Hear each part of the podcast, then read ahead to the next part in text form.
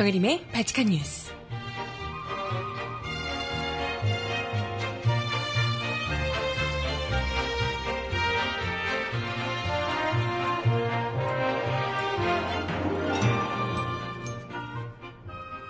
여러분 안녕하세요. 바칙한 뉴스 정혜림입니다. 최근 계속 논란을 빚고 있는 국가보훈처가 이번엔 국민들이 대선 개입에 문제 제기를 하고 있는 것이 안보 교육을 안 받아서 그렇다. 이런 식의 주장을 내놔서 또다시 무리를 빚고 있습니다. 이거 한번 해보자는 건가요? 민주주의 교육 좀 받으셔야 될 것 같은데. 그렇잖아도 어제 정부 출연 연구기관 센터장이 공식 행사에서 천황폐하 만세를 삼창했다고 난리가 났었는데요. 정말 국가보훈처로서 교육을 하고 싶으시다면 이런 분들 교육이나 좀 시켜주셔야 뭐가 맞지 않을까요? 아니, 본인부터 좀 받으셔야 될 것 같아요. 음악 듣고 와서 이야기 함께 나눠볼게요. 첫 곡, 이현우가 부르는 비가 와요. 듣고 옵니다. 신청곡 있으시면 주세요.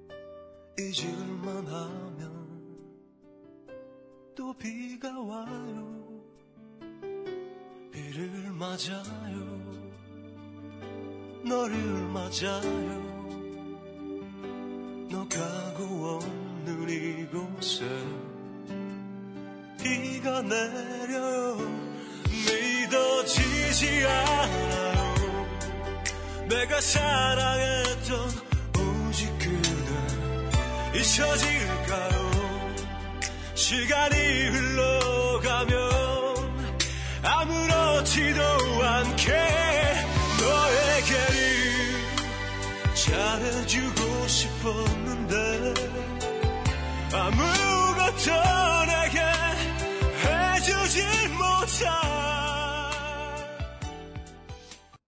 네, 첫 번째 노래로 이현우 씨의 비가 와요 듣고 왔습니다. 장마철이라고 하는데 오늘 밤에는 또 대부분 그친다고 해요.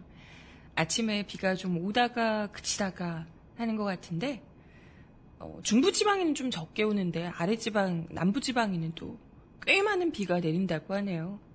다들 특히나 이 빗길에 운전하시는 분들 조심하셔야 될 것 같아요. 네, 오늘 이야기 나눠보겠습니다. 굉장히 또 분노스러운 뉴스가 아 이분 진짜 뒷백이 얼마나 대단하길래 이렇게까지 하긴 뭐 그간 온갖 막말을 해서 논란이 일었는데도 불구하고 여기까지 온 거잖아요. 5년 동안 임기를 채웠으니까. 이 정권은 바뀌었는데 보훈처장은 그대로인 거니까요. 네. 어차피 차기 정권에서는 어, 어 차기 정권에 전공 교체를 한다고 생각을 할 때 설마 하겠지. 어쨌든 생각할 때 그, 그 이상은 안 되겠지만 도저히 지금 뭐 두고 볼 수 없는 수준에까지 이르고 있습니다. 애초에 님을 위한 행진곡 재창 거부부터 시작해서 님을 위한 행진곡 을 기념곡으로 지정하는 것도 굉장히 이제 뭐 마찰이 빚어왔고요.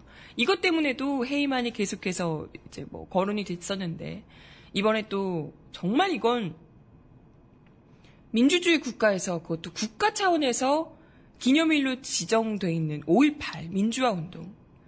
5.18 민주화 운동을 두고 이분이 하, 그때 당시에 광주에서 수많은 시민들을 학살했던 그 자리에 그것도 그 공수부대가 시간 행진을 하도록 하는 뭐 이런 행사를 기획을 해서 무리를 빚었습니다. 어떻게 인간이 어떻게 이런 상상을 하지? 이런 생각이 들 정도인데요. 피해자들 앞에서 퍼포먼스를 하는 거잖아요. 가해자가 나 너무 잘하지, 나 너무 멋있지 이런 걸 퍼포먼스 하는 거니까요. 이것도 참 용납하기 어려운데 이것 때문에 야삼당에서 공동으로 발의해서 박승춘 보훈처장 해임 건의안을 해임 결의안을 공동으로 발의했다고 합니다. 그래서 박근혜 대통령에게 해임하라고 강력하게 푸시를 하고 있다고 하는데 글쎄 웬만한 정치인, 웬만한 사람이라면 당연히 이건 내가 마음에 드는 사람이라도 정치적인 이걸 생각해서라도 일단 뭐 이렇게 해임을 할 텐데 워낙 여러분들 아시다시피 박근혜 대통령의 성정이 그러지 않으신 분이라 누가 뭐래도 내가 좋은 사람은 끝까지 간다 이런 주의시잖아요. 얼마나 이쁘겠어. 박근혜 대통령 입장에서야 뭐 아주 뭐 국민들이 뭐라든 말든 별로 신경 안 쓰시는 분이니까 가장 예쁘겠죠. 그러다 보니까 어 글쎄 이분이 5년이 아니라 6년 이상 이 논란 속에서도 임기를 꿋꿋이 이어가게 되지 않을까 걱정스럽습니다. 네 이런 상황에서 온갖 우편향 논란이 이어지고 있는 와중에서도 조금은 몸을 움츠릴 법도 한데 조금은 이게 논란이 되면 잠깐 좀 자제했다가 그 이후에 다시 하고 뭐 이런 게 있잖아요. 근데 뭐 이분은 아 진짜 어마어마합니다. 이번에는 그 보훈처에서 하고 있는 안보 교육 우편향 안보 교육 논란이 계속해서 있어 왔는데 그 안보 교육 관련한 이야기를 했다가 무리를 빚고 있다고 하네요. 더불어민주당 전해철 의원실에 따르면 보훈처가 국회에 제출한 업무 현황, 현황 자료에서 이런 얘기를 했다고 합니다.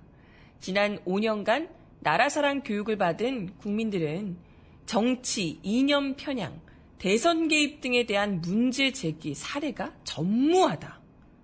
이렇게 밝혔다고 합니다. 아, 그러니까 이 말은 그 보훈처가 주관하는 나라사랑 교육, 말이 나라사랑 교육인데 이제 이게 우편향 안보 교육, 민간인을 대상으로 하는 안보 교육인데 말은 안보 교육이지만 굉장히 이제 우편향적인 이런 교육을 진행하고 있습니다. 근데 이 교육을 우편향 교육을 받은 국민들은 대선 개입에 문제 제기를 하지 않는다는 거예요. 아, 이거 뭐 거의 황국 신민 수준 아니에요? 황국 신민 교육을 받은 사람은 천황 폐하에게 문제 제기를 안 한다. 이런 수준입니다. 지금 대선 개입은요, 정치 개입, 군의 정치 개입, 국정원 대선 개입, 이런 것들은요, 법적으로도 헌법을, 이 위헌이죠, 위헌. 헌법에 또 이거는 위해가 되는, 법적으로도 불법인 거고요. 당연히. 가장 중요한 대한민국이 민주주의 국가잖아요. 민주주의 국가에서 민주주의 자체를 훼손하는 행위입니다. 이걸 문제 제기를 안 한다는 것은 그야말로 국민들이 주권 국가에서 주권자, 그러니까 대한민국의 주권이 국민에게 있다라는 정신 자체를 아예 그냥 무너뜨리는 거고요. 내가 주인이니까 국민들이 이 나라는 우리 국민의 나라다라는 생각을 가지고 문제 제기를 해야 정당한 것인데 이에 대한 문제 제기를 하지 않는다? 뭘 어떻게 가르치길래 그래요? 이 나라는 여왕님의 것이다. 뭐 이렇게 가르치는 거 아닌가? 정말 민주주의 국가로서 안보를 가르치거나 이렇게 했다면 당연히 이건 대선 개입은 잘못된 것이다. 이런 공권력이 투입돼서 직접 정치에 선거에 개입하고 이런 거는 정말 이제 큰 문제가 있는 일이다. 이런 교육을 하는 것이 정상인데요. 그런 사고를 하는 게 정상이잖아요. 근데 대체 무슨 교육을 어떻게 하길래 그 국가보훈처에서 하는 교육을 받으면 대선 개입에 문제 제기를 안 한다. 이런 얘기를 하는 건가요? 근데 너무 웃긴 건 뭔지 아세요? 지금 우리가 얘기를 하고 있는 동안에도 국가보훈처가 군이 아니잖아요. 국가보훈처가 만약에 교육을 한다면 안보교육 이런 게 아니고요. 우리 이 호국 선열들에 대한 독립투사들이 얼마나 우리나라를 지키기 위해서 이회영 선생 그 일가들, 안중근 선생 일가들, 혹은 우리가 몰랐던 독립군들, 이런 분들이 얼마나 우리나라를 목숨 걸고 지켜왔는지, 이런 것들을 가르쳐야 정상인 거잖아요. 그지 않아요?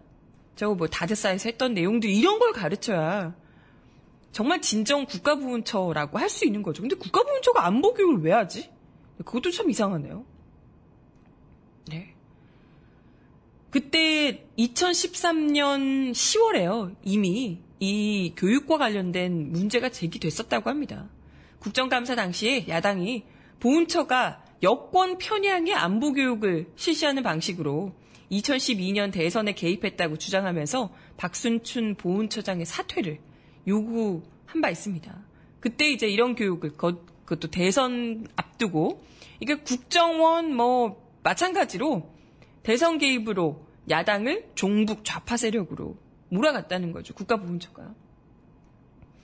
이 보훈처는 나라 사랑 교육, 그 안보 교육이라고 하는 이걸 통한 국민인식 변화의 근거로 2005년 한국갤럽 여론조사에서 청소년 66%와 여성 78%가 미북 전쟁 시 북한 편을 들겠다라고 했다가 2013년에는 71.1%가 한미동맹이 국가안보에 도움이 된다라고 답변했다는 점을 들었습니다.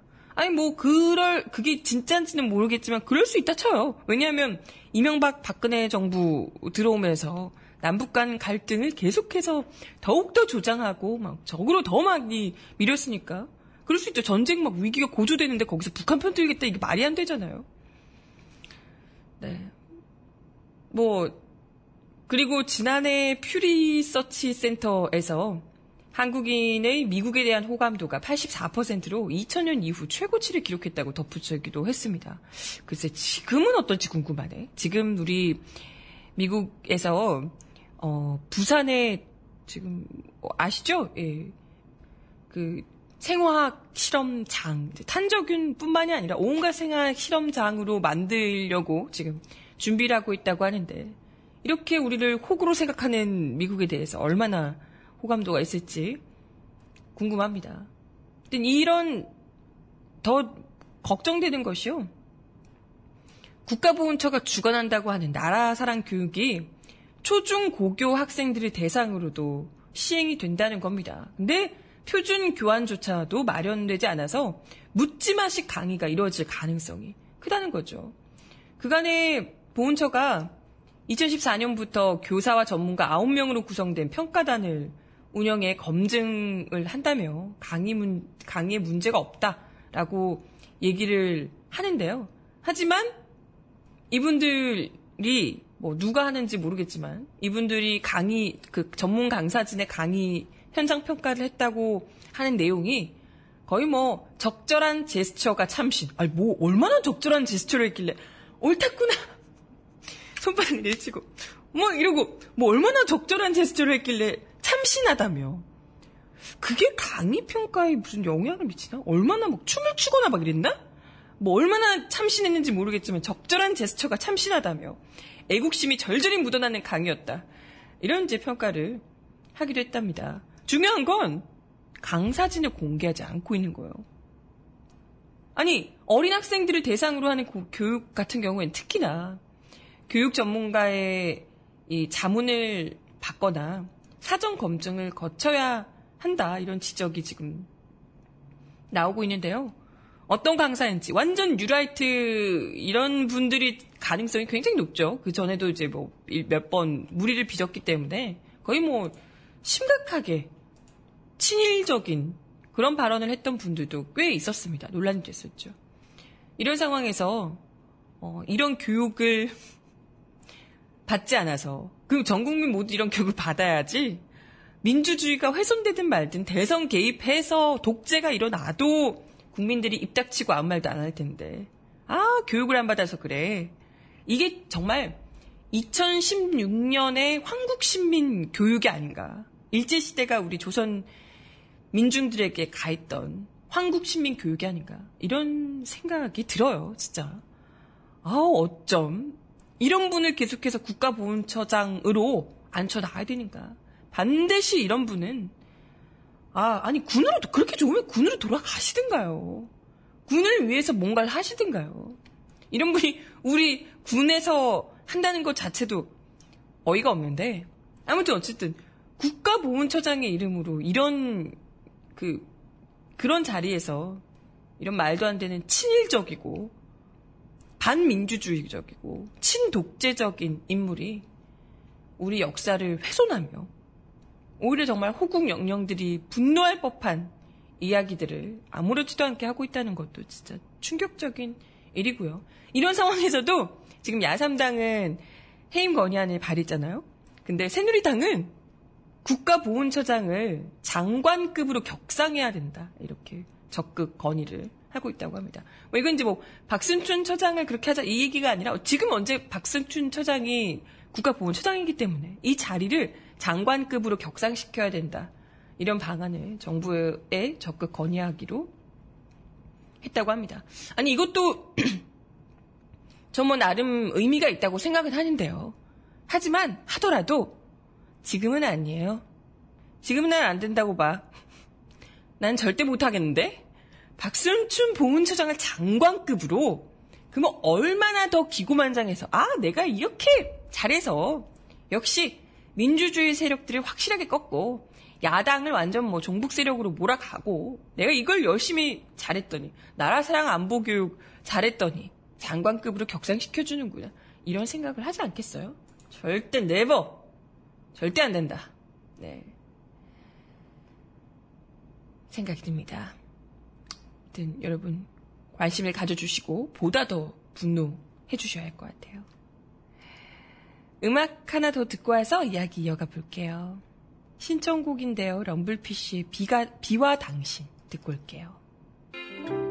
이젠 당신이 그립지 않죠. 보고 싶은 마음도 없죠.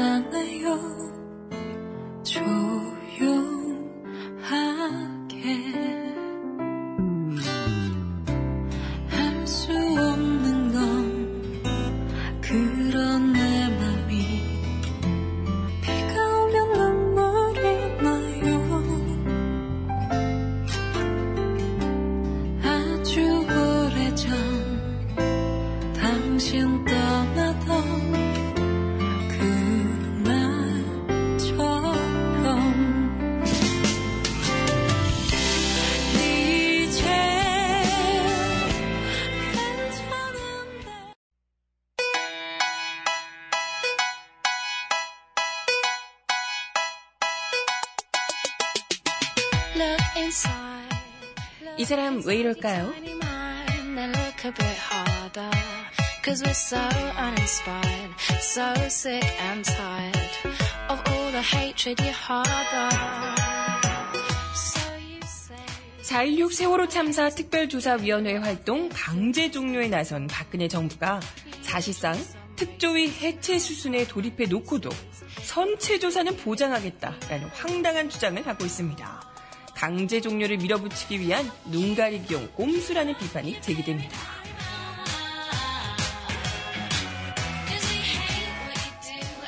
해양수산부는 지난 21일 특조위에 세월호 인양 추진단 명의의 공문을 보내 6월 30일로 특조위 조사 활동을 강제로 종료시키겠다는 방침을 전했습니다. 또 7월 1일부터 9월 30일까지를 종합보고서 및 백서 발간, 작, 작성, 발간 기간으로 규정해 해당 기간 특조위 정원을 72명으로 통보했습니다. 정부는 특조위 예산도 올해 6월까지만 배정해둔 상태인데요. 이러한 방침은 세월호 특별법에 규정된 특조위 활동 기간 개시를 정부가 자의적으로 판단한 데 따른 것입니다. 특별법에 규정된 특조위 활동 기간은 위원회가 구성을 마친 날로부터 1년 플러스 연장 6개월입니다. 여기에 종합보고서 작성을 위해 3개월 추가 연장을 할 수 있는데요. 특조위는 정부 여당의 집요한 방해 속에 지난해 8월이 되어서야 예산을 겨우 받고 활동을 그때 시작을 했습니다. 실제 활동 기간은 거의 10개월에 불과한 거죠. 그럼에도 불구하고 특조위가 구성도 되지 않았던 1월 1일이 개시일이라고 주장하며 정부는 강제 종료를 밀어붙이고 있는 거죠. 이처럼 사실상 특조위 해체 수순에 돌입한 정부는 한편으로는 특조위의 선체 조사는 보장하겠다라고 말도 안 되는 소리를 하고 있습니다. 특히 김현태 세월호 인양 추진단 부단장은 기자들에게 어제 특조위가 해체되더라도 선체 인양 후 3개월간 선체 조사에 참여할 수 있도록 할 것이라고 얘기했습니다. 해수부 자체 이 행정 해석에 따라 특조위가 해체되면 사무처 형태로 참여할 수 있게 하겠다. 이런 내용입니다. 하지만 이는 그 자체로도 진정성도 실용성도 없는 제안이라는 게 특조위 측 반박입니다. 해수부는 지난 6월 13일 선수들기 실패 이후 인양 목표일을 7월 말에서 8월 이후로 연기한 상황인데요. 게다가 해수부가 발주한 인양 선체 정리 작업 용역의 예정 공정표에 따르면 선체를 목포 신항에 거치한 뒤 선체 내 외부 세척 공정 기간이 2주일이고 총 작업 기간이 3개월이라고 합니다. 이석태 특조위 위원장은 기자회견에서 이런 상황을 설명하며 해수부가 9월 30일까지 종합보고서와 백서 작성, 발간을 마치고 활동도 종료하라고 주장함을 감안할 때 특조위가 이 기간 내에 실제로 선치를 조사할 수나 있을지, 조사를 과연 하더라도 며칠이나 할 수 있을지, 또 조사 결과를 종합보고서에 반영이나 할 수 있을지 알 수 없다고 지적했습니다. 인양기 만약에 또 늦어져서 9월 이후에나 이루어지게 된다면 해수부 주장에 의하면 특조위 조사 활동이 이미 종료되는 것이기 때문에 아예 조사 자체가 불가능하다는 거죠. 결국은 특조위를 들러리로 내세워서 여론을 호, 호도하겠다는 것밖에 되지 않는다. 지적하고 있습니다. 권영빈 특조위 진상규명 소위원회 위원장도 민중예술회와의 통화에서 강제 종료 시도는 특조위 방해 책동에 백미라며 선체 조사 운운은 그것을 가리기 위한 여론 호도책에 불과하다. 뭔가 해주는 것처럼 하면서 조사를 막는 행태를 덮고 강제 종료를 밀어붙이기 위한 명분을 만드는 것이다. 라고 지적하고 있습니다. 음악 하나 더 듣고 올게요. 자우림의 노래 신청하셨는데요. 누구라도 그러하듯이.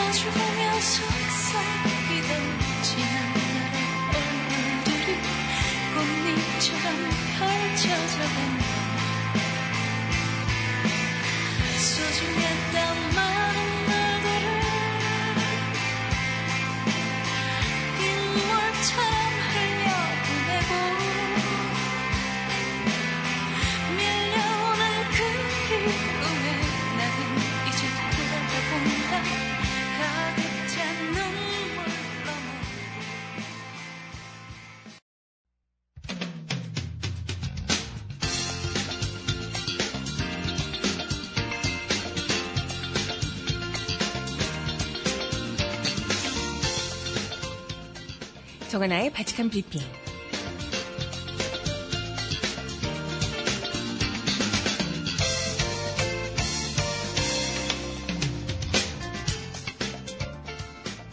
첫 번째 소식입니다. 강은희 여성가족부 장관이 어제 위안부 기록물의 유네스코 세계기록 유산 등재 사업 예산이 전액 삭감, 삭감된 것과 관련해 정부 차원에서 더 이상 지원은 필요가 없다고 판단한다 라고 밝혔습니다. 아니 정작 민간 업체들은 단체들은 돈 없어서 난리라고 하는데 강 장관은 국회 여성가족위원회 전체회의에서 유네스코 내에서도 세계기록 유산 등재는 민간이 추진하는 게 기본 정신이라며 이같이 말했습니다. 기록 등재가 제대로 되려면 민간 차원에서 해야 한다는 쪽으로 정부에서 방향을 정했다며 민간에서 자발적으로 하고 있기 때문에 좀 더 지켜보는 것이 필요하다라고 설명했습니다. 아니 그럼 돈이라도 대주던가요? 이번 예산 가- 삭감 결정이 지난해 한일협상에서 위안부 기록물의 등재 사업을 보류하기로 했다는 이면 합의설과 관련이 있는 것 아니냐라는 의혹에 대해서는 그런 내용은 전혀 없었던 것으로 안다라고 이야기를 했습니다. 글쎄 음, 믿기가 어려운데요. 더군다나 예산을 있으면서도 쓰지 않고 민간단체들은 허덕허덕 하고 있는데 쓰지 않고 게다가 올해는 아예 없앴다는 게 어떻게 받아들이게 될지 모르겠습니다. 야당 의원들은 여성부가 위안부 문제에 대해 안일한 태도를 보이고 있다고 질타했습니다. 한편 이런 가운데 박원순 서울시장이 정부의 위안부 기록물 유네스코 세계기록유산 등재 사업 예산 삭감 방침에 대해서 정부가 하지 않는다면 서울시가 나서서 지원하겠다고 밝히기도 했습니다.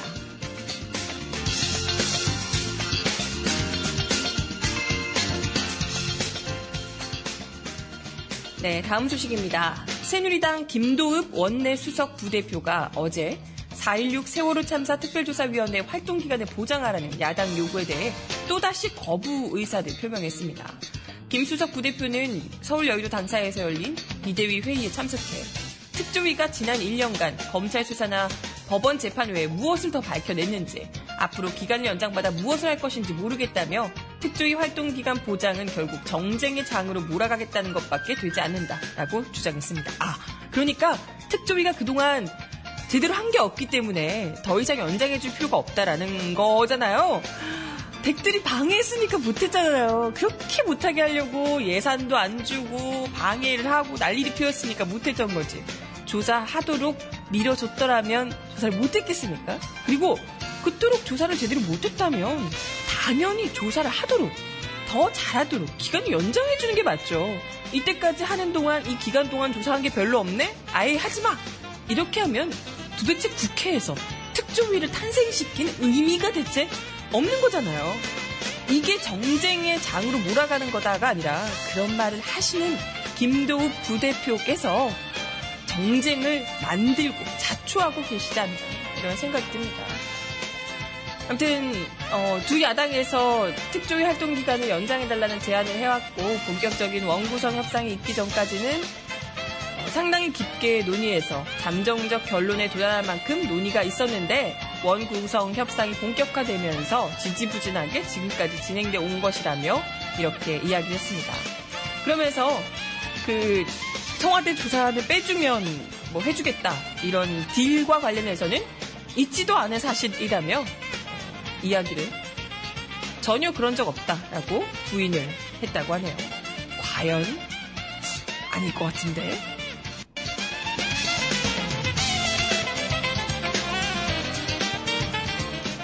네, 마지막 소식입니다. 전국 민주노동조합 총연맹 민주노총이 오는 25일부터 총파업 총력 투쟁 기간에 돌입합니다.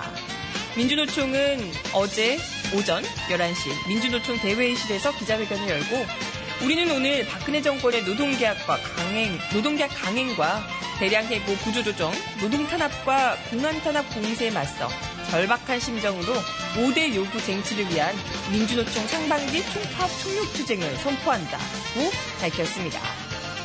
5대 요구안은 노동계약 완전 폐기, 노동계약 완전 폐기, 최저임금 만원, 재벌 책임 전면화, 노동 기본권 쟁취, 주 35시간 법정 노동시간 단축 등입니다.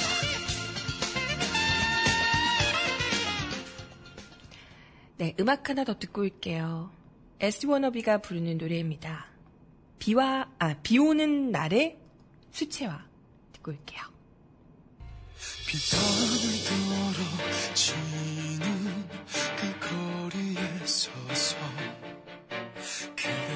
숨소리 살아있는 듯 느껴지며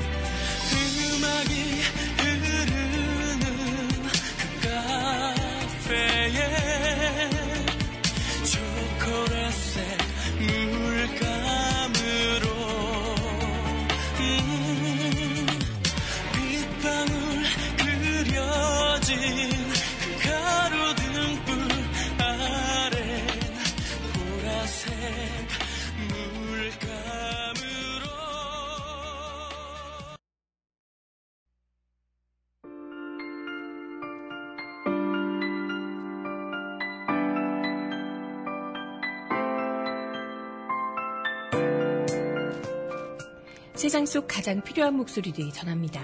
여기 곧 우리가 있어요.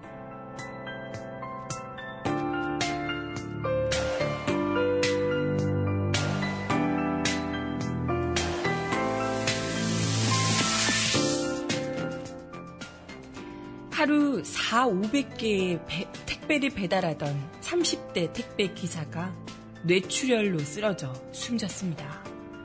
그는 CJ 대한통운 소속으로 길게는 하루 16시간 이상 근무를 했고 쓰러진 당일까지도 물건을 배송했습니다. 노동조합과 유가족은 그리가 그가 무리한 택배 일로 과로사했다고 보고 있지만 사측은 그가 스스로 욕심을 내서 일했고 병으로 죽었을 가능성도 있다는 입장입니다. 업계 1위의 CJ 대한통운 소속 30대 택배 기사가 죽음에 이르기까지 도대체 무슨 일이 있었던 걸까요?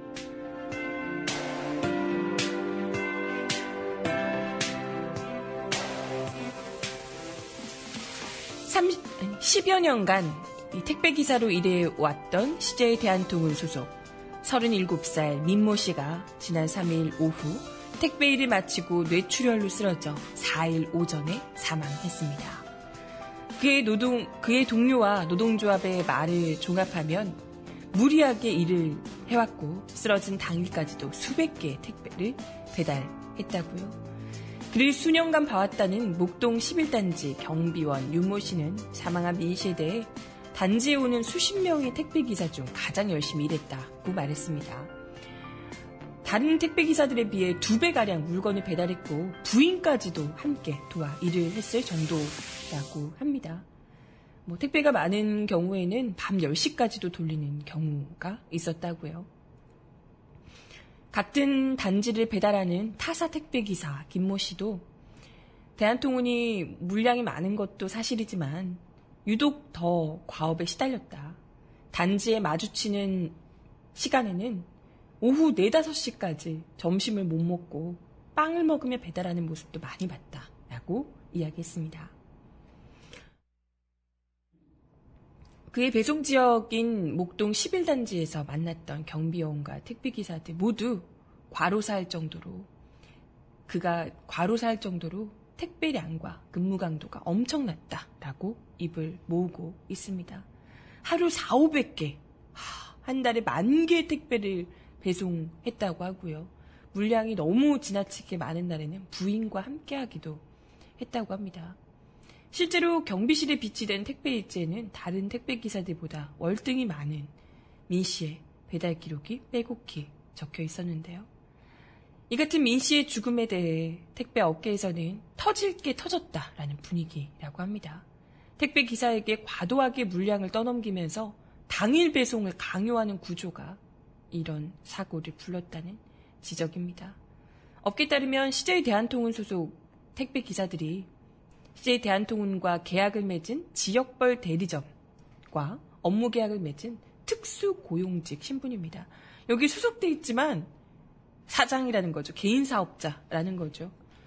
그래서 이분들이 대리점에서 물량을 받아서 한 건당 700원 정도의 배달 수수료를 받는다고요. 택배를 하기 위해서 차량을 직접 소유해야 하고 이런 건 지원을 안 해줘요. 직접 소유해야 하고 업체 차원에서 별도의 기본급 등 비용 지급이 전혀 없기 때문에 배달, 배송량을 최대한 늘리지 않으면 이걸 이제 먹고 살 수 있는 돈이 없는 거예요. 공공운수노조 화물연대 CJ 대한통운 택배 분해는 하청 구조뿐 아니라 무리한 수화물 작업 또 당일 배송 정책이 인명사고의 원인이었다고 지적하고 있습니다. 노조에 따르면 CJ 대한통운 택배기사들이 오전 7시에 출근해서 오후 1시 전후까지 수화물 작업을 하고 이후에 배송 업무를 시작하는데요. 임시의 물량 500개를 기준으로 택배 1개당 1분에 배달할 수 있다고 가정하면 임씨는 휴식 시간 전혀 없이 8시간 이상 오후 10시 전후까지 일을 해야만 했었다고 합니다. 수화물 작업이 조금이라도 길어지거나 물량이 더 많이 몰리게 되면은 회사의 당일 배송 정책 때문에 무조건 이날 보내야 되는 것 때문에 밤늦게까지 일할 수밖에 없었다는 게 관계자의 설명입니다. 노조는 할당 지역의 택배 물량을 개인이 처리해야 하는 근무 특성상 아파도 쉴 수 있는 구조가 아니라는 거예요. 수속 기자들이 할당 지역의 물량을 책임지는 개인 사업자 신분이기 때문에 노동자로서 받을 수 있는 이런 혜택 같은 게 전혀 없는 거예요. 보호를 받지 못하는 거죠. 자신이 일을 못하면 다른 비싼 대체 인력을 써서라도 배송을 해야 되는 구조였다고 합니다. 그렇기 때문에 돈을 벌어야 하는 이런 택배 기사들이 몸에 이상 신호가 온다고 해도 쉴 엄두를 내지 못한다는 거죠. 이에 대해서 시대대한통운 관계자는 다른 택배 업체와 비교해 열악한 근무 조건이 아니다. 뭐 이러면서 그냥 개인적으로 자기가 욕심 더 많이 하려고 욕심 부려서 그런 거다. 이렇게 이야기를 했다고 하네요. 네. 다른 택배 업체들도 다 이런 환경에서 일한다 이런 얘기인가요? 네, 물론 이제 노동부가 직접 판단해야 될 부분이다라고 얘기를 하고 있지만 대한통운 소속으로 노동자를 엄연히 시키는 대로 일을 하고 있으면서 개인 사업자로 분류가 된 것도 이건 사실 맞지 않는 구조고요. 노동자로 같이 이제 그 계약서를 쓰게 되면 어찌됐건 쉴 수 있는 시간이나 이런 것들이 보장이 될 텐데 일은 시키면서 개인 사업자로 분류가 돼 있다 보니까 시키는 대로 해야 하지만 마음대로 쉴 수도 없는. 아니 정말 개인 사업자라면 아예 그냥 뭐 몸이 안 좋거나 이러면 프리하게 쉴 수도 있겠죠. 네.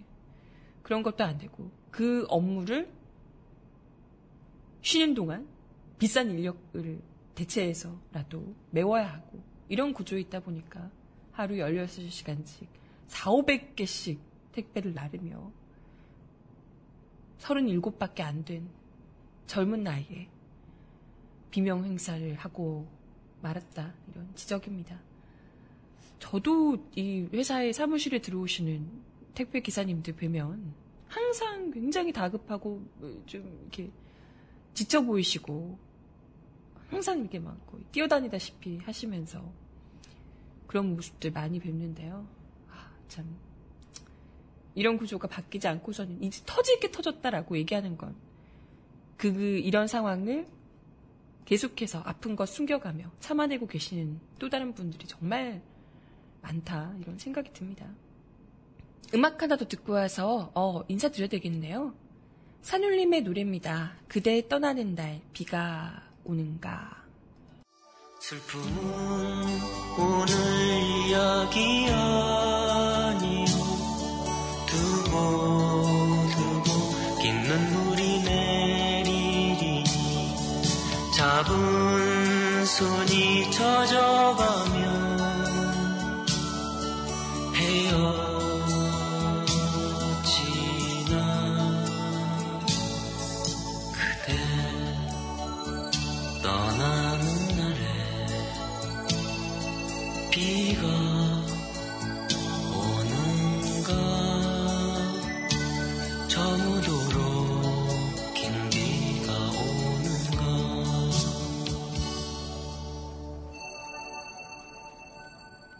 네, 오늘도 발칙한 뉴스 함께 해주셔서 감사합니다. 벌써 금요일이네요.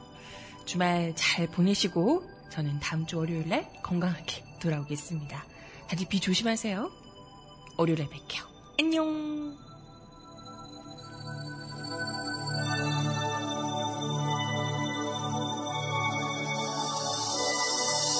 그대 떠나는 잎이 지는가 과거는 내게로 돌